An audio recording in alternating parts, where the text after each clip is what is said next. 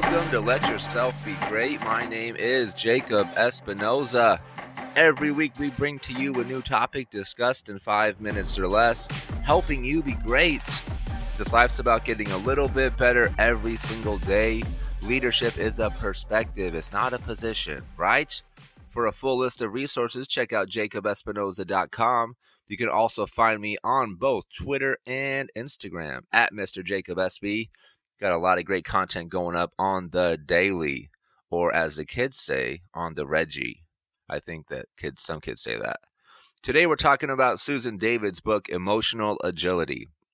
In the book, she compares emotional agility to emotional rigidity, which can lead us to being stagnant in our emotions. They're really trapped, unable to move. So we need to, to get away from this perspective that there are good emotions and bad emotions. So she breaks it into to four steps, which are easy to follow and have uh, action items. Step one, showing up. Step two, stepping out. Number three, walking your why. And finally, number four, moving on. So let's start with step one, showing up and just taking time to understand what you are feeling and why you are feeling it. Take that moment to really be in the emotion don't label it just be curious like really think about okay what is this emotion? How is it making me feel? Why am i feeling this way? As opposed to trying to control it which i feel is a natural instinct. So that's that's the first one showing up. It's much more difficult than it than it sounds though right? Like when you're actually in that emotion if something is frustrating you or upsetting you or making you sad it can be hard sometimes to really just take a moment and, and embrace that emotion because we probably feel like we should feel a certain way, and that can make it difficult. The second step, stepping out. This is all about detaching yourself from your emotion. So instead of saying, I am mad or I am frustrated, take a step out of the emotion. Don't label yourself with that emotion. And instead, make a statement similar to, I am noticing I am feeling frustrated, which is different because it separates us from the emotion itself. Because if we are the emotion of anger, we are going to act much differently than if we are a person who is noticing that they are experiencing emotions similar to anger. So that's number two, stepping out. Number three, walking your why.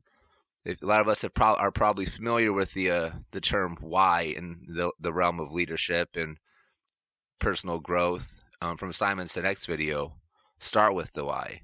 But it's really it, it is similar, and it's all about defining your core values. This is what's going to be your guiding light.